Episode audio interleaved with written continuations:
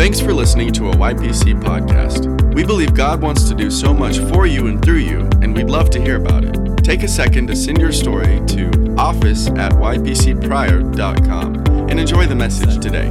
Glad you guys are here. You navigated the uh, obstacle course today. You know, you got around. So I heard people said they tried to go up 49th Street, and of course it was closed. And then, of course, Elliott. Typically, Elliott closes before 49th Street does and uh, which I think now officially this is 530 Road. I don't know if it's 49th anymore because we had to change our address, so they informed us what our new address is. But thank you for navigating around all the barricades, and just for people who may be watching on Facebook Live uh, or listening to the podcast, we have permission from the, uh, the um, county commissioners to drive around the barricades. I know everybody's like, no, no, no, no, you'll get a ticket if you go around the barricades. Not if you're coming to church, all right? So you can, you, they don't make it easy for you to get around the barricades, but you can drive around the barricades to get to church. Um, they know we're back here, they know we're worshiping on the weekend. So for all of you guys who broke the law, thank you, all right? I'm glad you guys are here. It's gonna be a great service. We are in part four of our Who Am I series. It's been a great series. Week one, we were talking about who am I when I feel insecure. Week two, we said, Who am I when I don't feel like I'm enough, when we're comparing ourselves to other people, right? I just don't feel like I'm enough. And then, of course, last week, uh, Who am I when I fail? And uh, uh the Lord has been doing a great work through the entire series. Today, we're going to take it from a different angle. The whole point of the series, really, Mark Twain said there are three main questions that we're all asking. Number one, Who am I? Where do I come from? And again, you're like, what does that even mean? You know, I, of course I know I came from. I'm born and raised in Pryor or Mayes County or wherever it is you're, you're raised. We can answer the question we think, but really it's more like, who is my family? Who is my lineage, right? Who, where do I come from? And what am I doing here? And I really believe that all of them are wrapped around this self evaluating question of who am I? And that's what this series has been about discovering who God has created you to be. Not so much as far as your life purposes, even though that is tied up in who you're called to be. So many people, we, we have it backwards. We, we find out what we want to do, and then we determine who we want to be. Well, it's backwards. If you will first find out who you are in Christ and then build what you do off of that, your life will be so much better. Can I have an amen, someone? Today, I want to talk about who am I when I don't feel happy. When I don't feel happy, who am I? Let's pray. Father, we thank you right now for your word. I thank you, Father God, for what your word means to us. Lord, for speaking to us through your word and through your spirit right now. Father, we just pause in this moment and we we allow your Holy Spirit to take the service from this point forward. I know I've got some notes on a screen, God, but I don't want to just communicate my notes. I want to communicate your message today. So, Father, we lean into you. We trust you for it now in Jesus' name. Amen. You know, I don't know if you've noticed this or not, but there's a lot of ads, magazines, promotional campaigns out there, commercials, right? They're all asking the same questions. How many talk shows have been produced centered around this idea of how do I find happiness? I mean, people are looking for fulfillment in life. And when I get to this place in life, I'll be happy. I know it happens this way with young people all the time. Like Tayliana, when she was like junior high, high school, she was like, I don't want Jesus to come back until I get married, right? I just want to get married and then Jesus can come back. Well, she got married last week. Look to the skies, friends, like he could be coming back any minute. But that's just it. We, but what it is, is she's like, I want to experience this because I think when I'm married, I'll be happy, right? Or for some of us, it's like, you know, I'll be happy when we have a family, when I get this job, when I have this promotion, when I obtain this certain amount of money or status. When really, it's discontentment, is what it is. And discontentment is something that, if we're not careful, will cloud our judgment in life and it clouds our true happiness.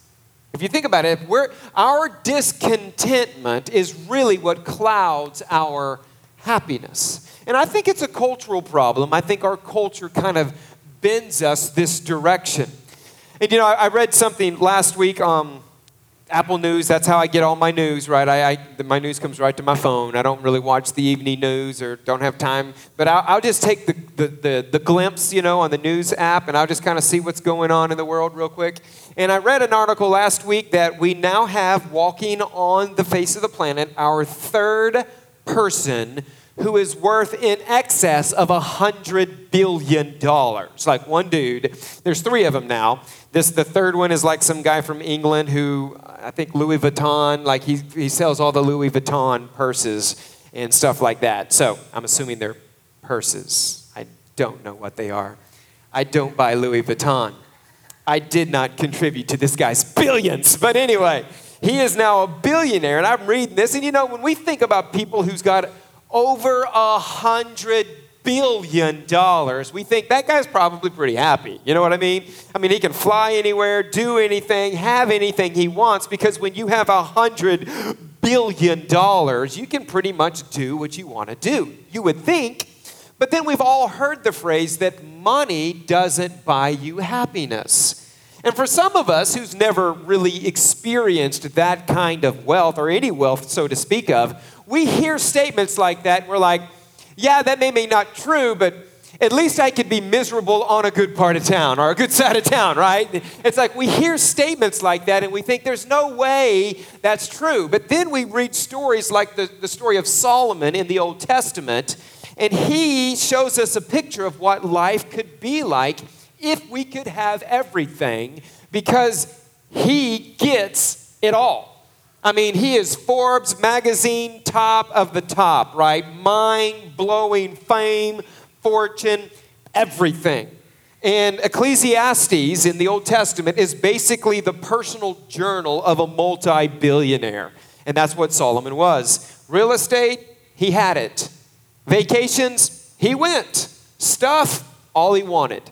And Ecclesiastes chapter 2 tells us how much he was unsatisfied even in having everything he could have, and he was discontent.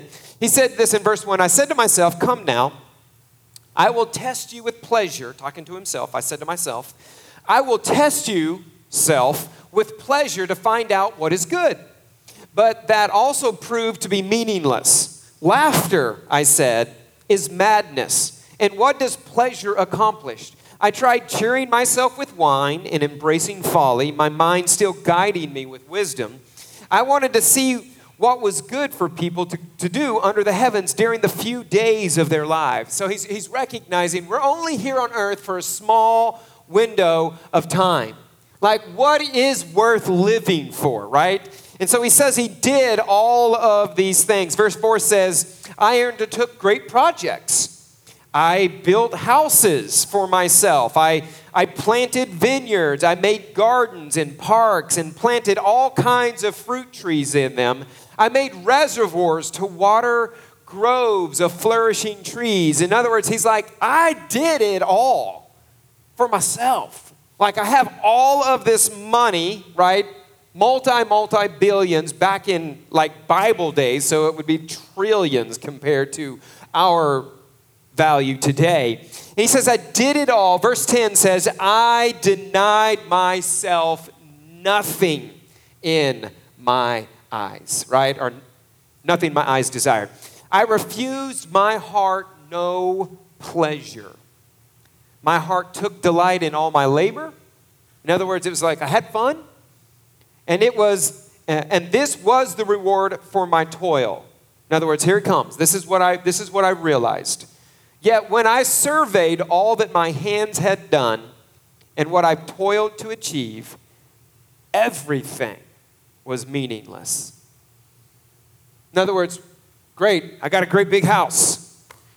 So, right? Everything was meaningless. A chasing after the wind, nothing was gained under the sun. So he's talking about, man, I did everything. I just wanted to see how it would feel to do anything and everything I wanted to do for myself. And he says, at the end of the day, got this great big house, got these vineyards and the gardens, and I made sure they were irrigated, and we just had a great, great time. But then when it was all said and done, I looked at it and I was like, why?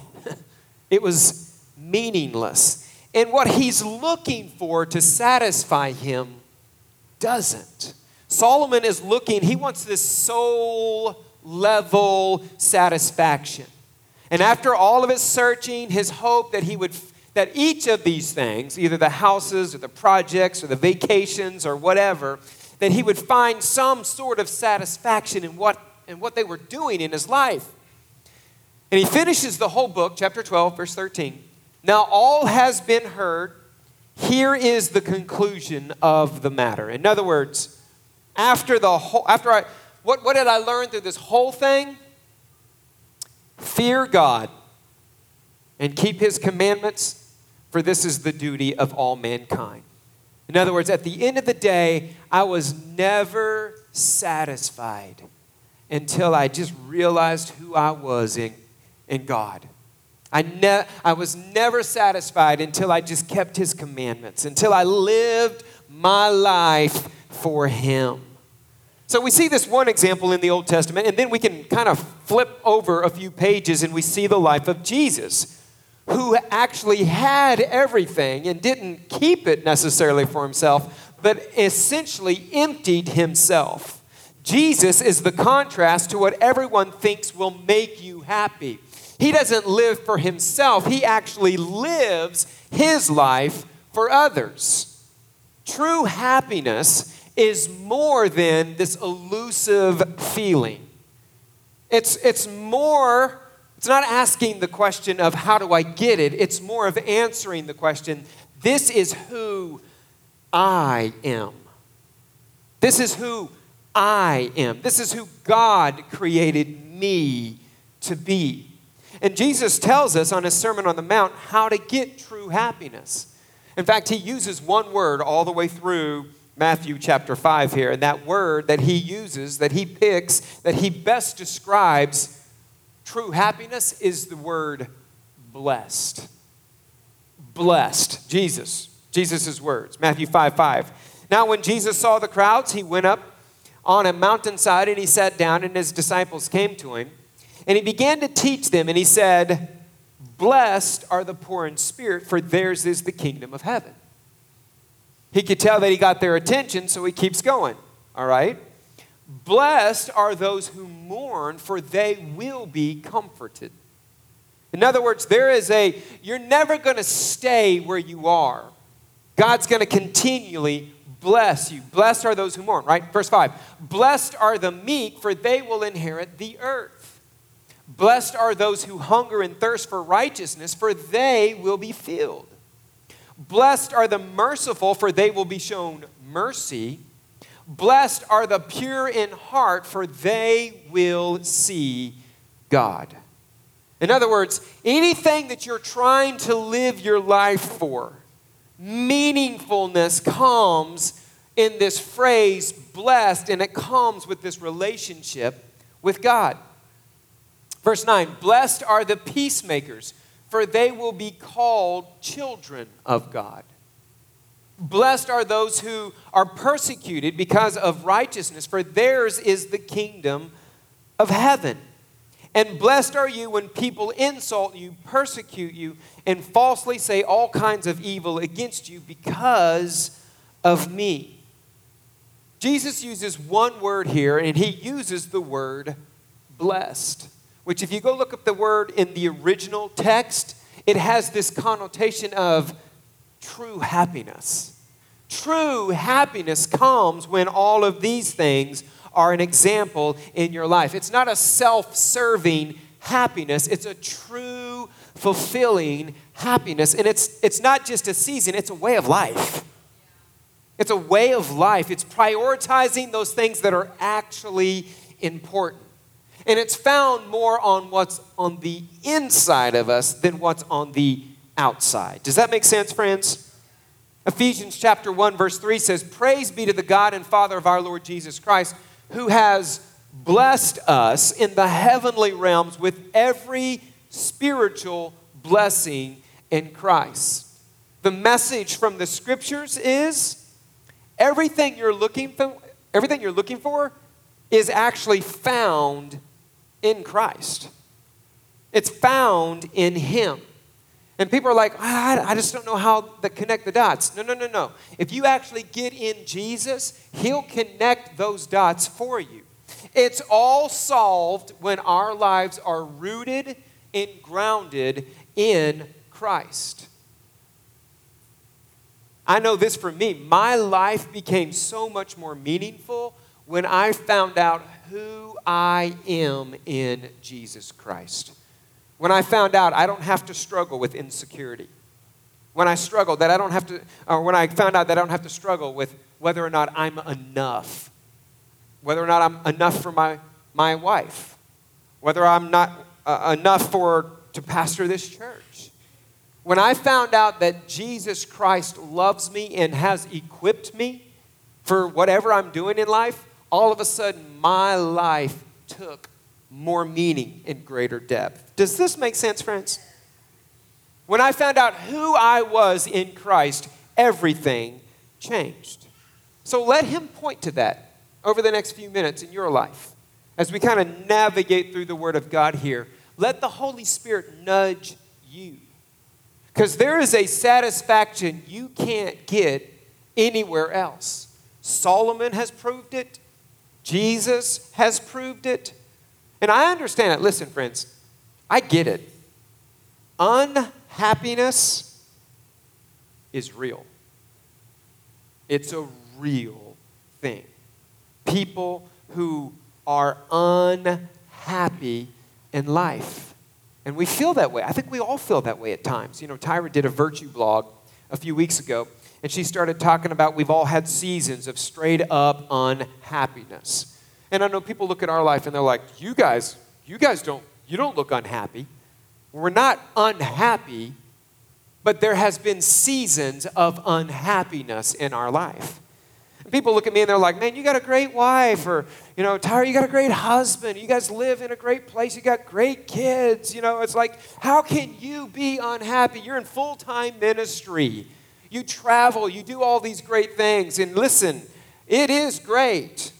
But do you know how we got here? When we were in our 20s trying to figure out this marriage thing, we were still content. We were content in the fact that we, were, we both did not know it all. We both were growing. We were content in each other's flaws.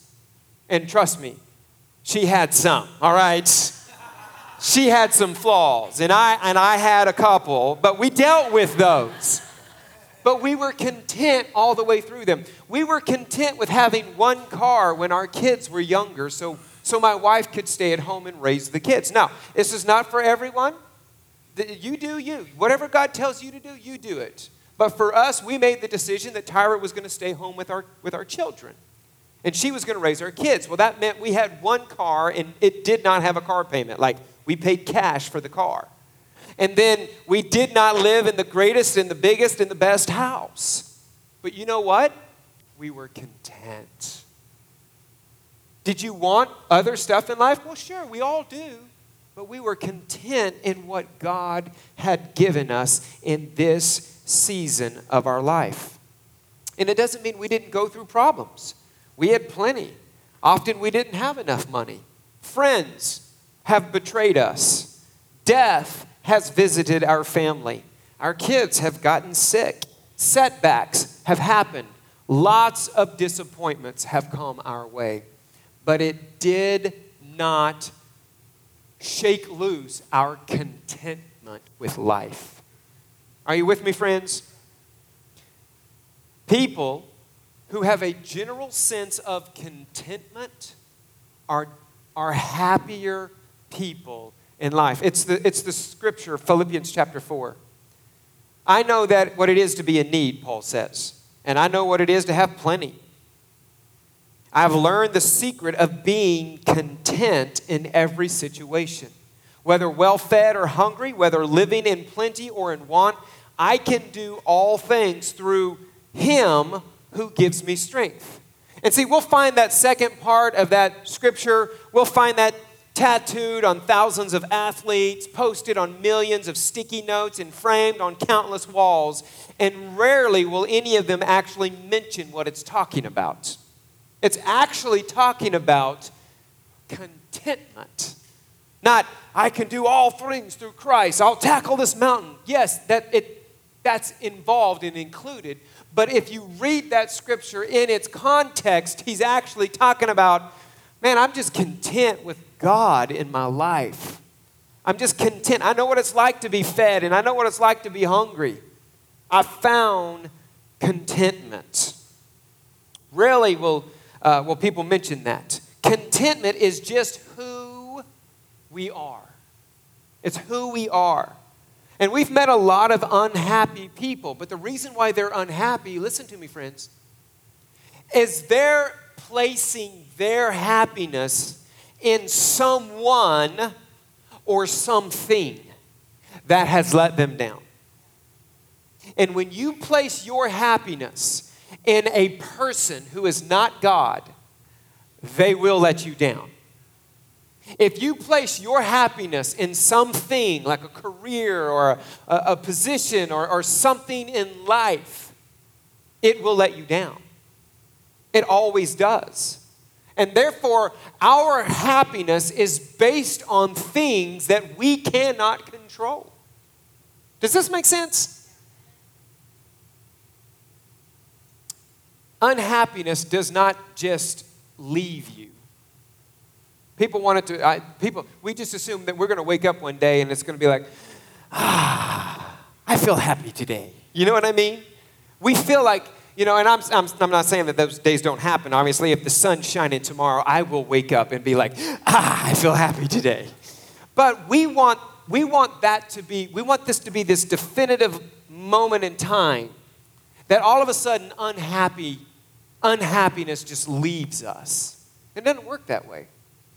You have to drive unhappiness from your life. Does that make sense?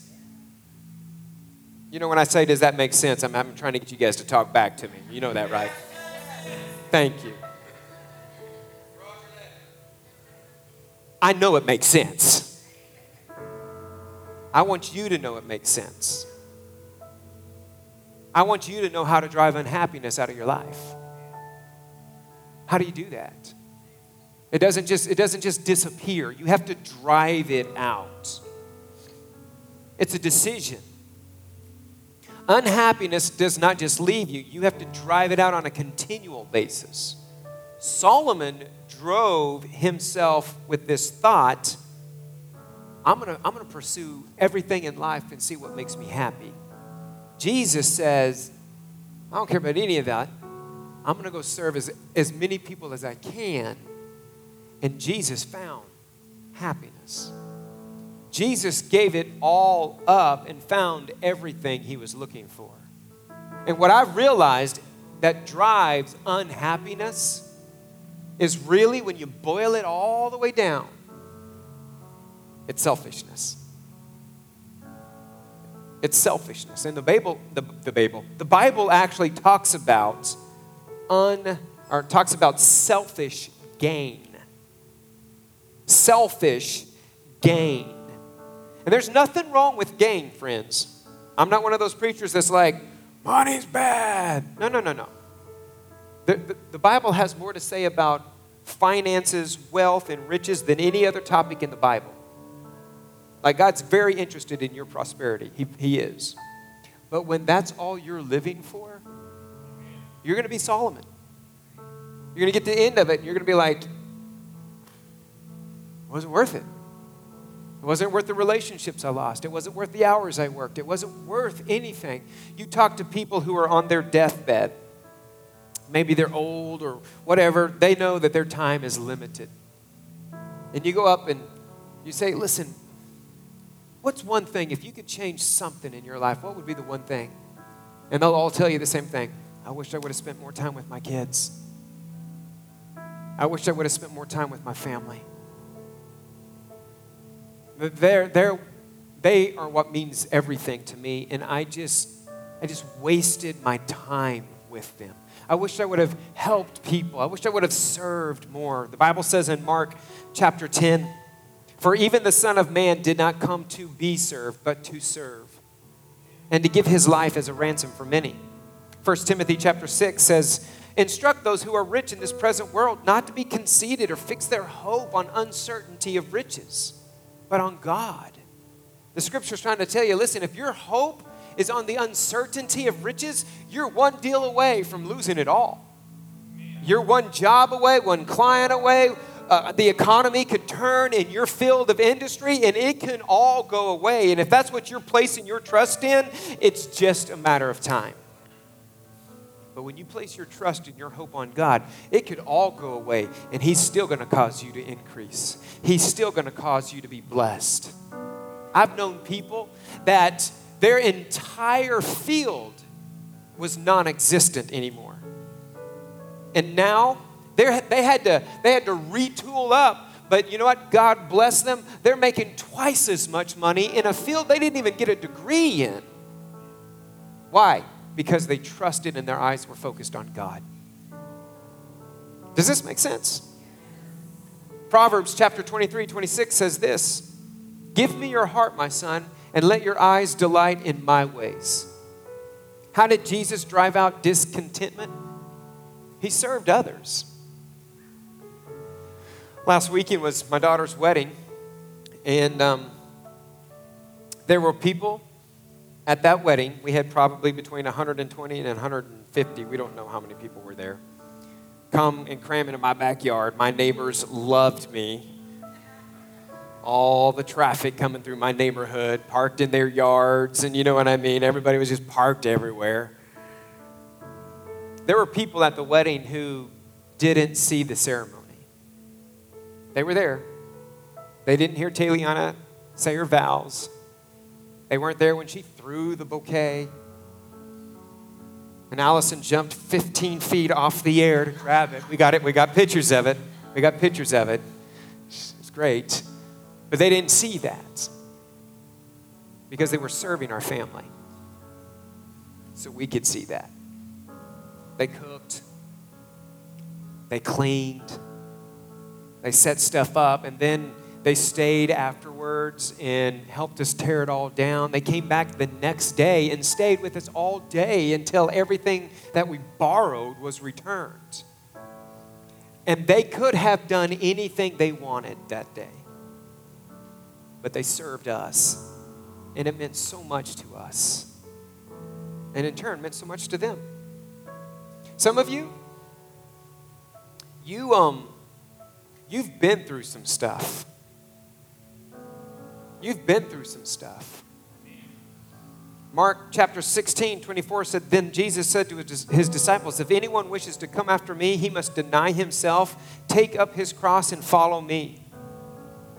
The people that I know that are genuinely the happiest are those who have created an atmosphere around their life of contentment. And they're searching not for happiness but they're searching for people to help. They're content in living their life helping others. Some of you, you know grief. You've walked through the death of a loved one. And you know what it feels like to wake up the morning after and wished it was just a dream.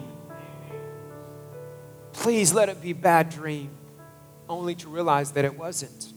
And God got you through that season in your life. Help someone else who's grieving. Some of you, you've been through a divorce. And some of them, it's been ugly. Some more civil, but you've still been through a divorce. And you know people right now who that's kind of the way it's looking. Just like you needed someone to walk you through that season, you just needed a friend, you needed someone that could be there, that you could cry on their shoulder or would pray with you. Be that person to someone else. Because then all of a sudden your life takes on meaning. Some of you, you've been, you've done well in your blended families. Like your stepchildren refer to you as mom or dad, even though they have a biological mom or dad, because you've done well with them. Help other blended families. What, what, what did you do that worked? People need this. Some of you, you have survived cancer. or some other disease, and like you've made it through on the other side by God's grace and His healing power. There are people who are just getting the news right now, and you know how they felt when they said the C word, when they said, We've got a, we've got a season ahead of us. Man, walk them through. They need to know that God is faithful and, and that just like He took you through this process, He's going to take them. The greatest way to get over discouragement in your life is to first know who you are in Jesus and then drive out unhappiness in your life by living your life to help someone else. Jesus said, it's called blessed. Blessed when you serve others. I'm so proud of our summer interns because yesterday they were out helping a lady in our community who lost her husband recently. And he used to do the yard work, and she can't. And so our summer interns showed up. They were there most of the morning into the afternoon helping this lady who doesn't even worship at your place church because they were being the church. They were serving others. Today, we were out this morning, like when the monsoon came, we were out with umbrellas serving people, helping them.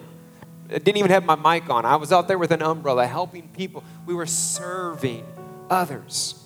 And it gives you such this, this feeling of blessed.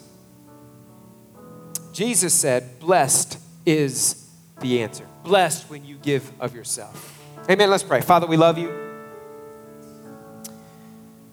We thank you, Father God, that the answer to unhappiness is actually realizing who we are in Jesus Christ and living our lives for other people. God, we saw Solomon's story and then we see Jesus' story. Father, we choose to live Jesus' story. And Lord, for some of us, we've recognized that the answer to happiness begins with a personal relationship with Him, with Jesus. We're not going to know who we are in Christ until we know Christ. So, in this room, right now, heads are bowed, eyes are closed. If you've never began a relationship with Jesus, I want to pray with you. Or maybe you're in the room and you once had a relationship with Jesus, but you walked away and you want to rededicate your life today. Just let me pray with you. I'm not going to embarrass you. We're not going to have you stand up, come forward. But I would like to know who I'm praying for. If that's you, just put your hand up and put it right back down. Anybody in this room? I can pray with you before we leave, before we change the direction of this service. Amen. You have been listening to a YPC podcast. Visit our website at ypcpryor.com to hear more.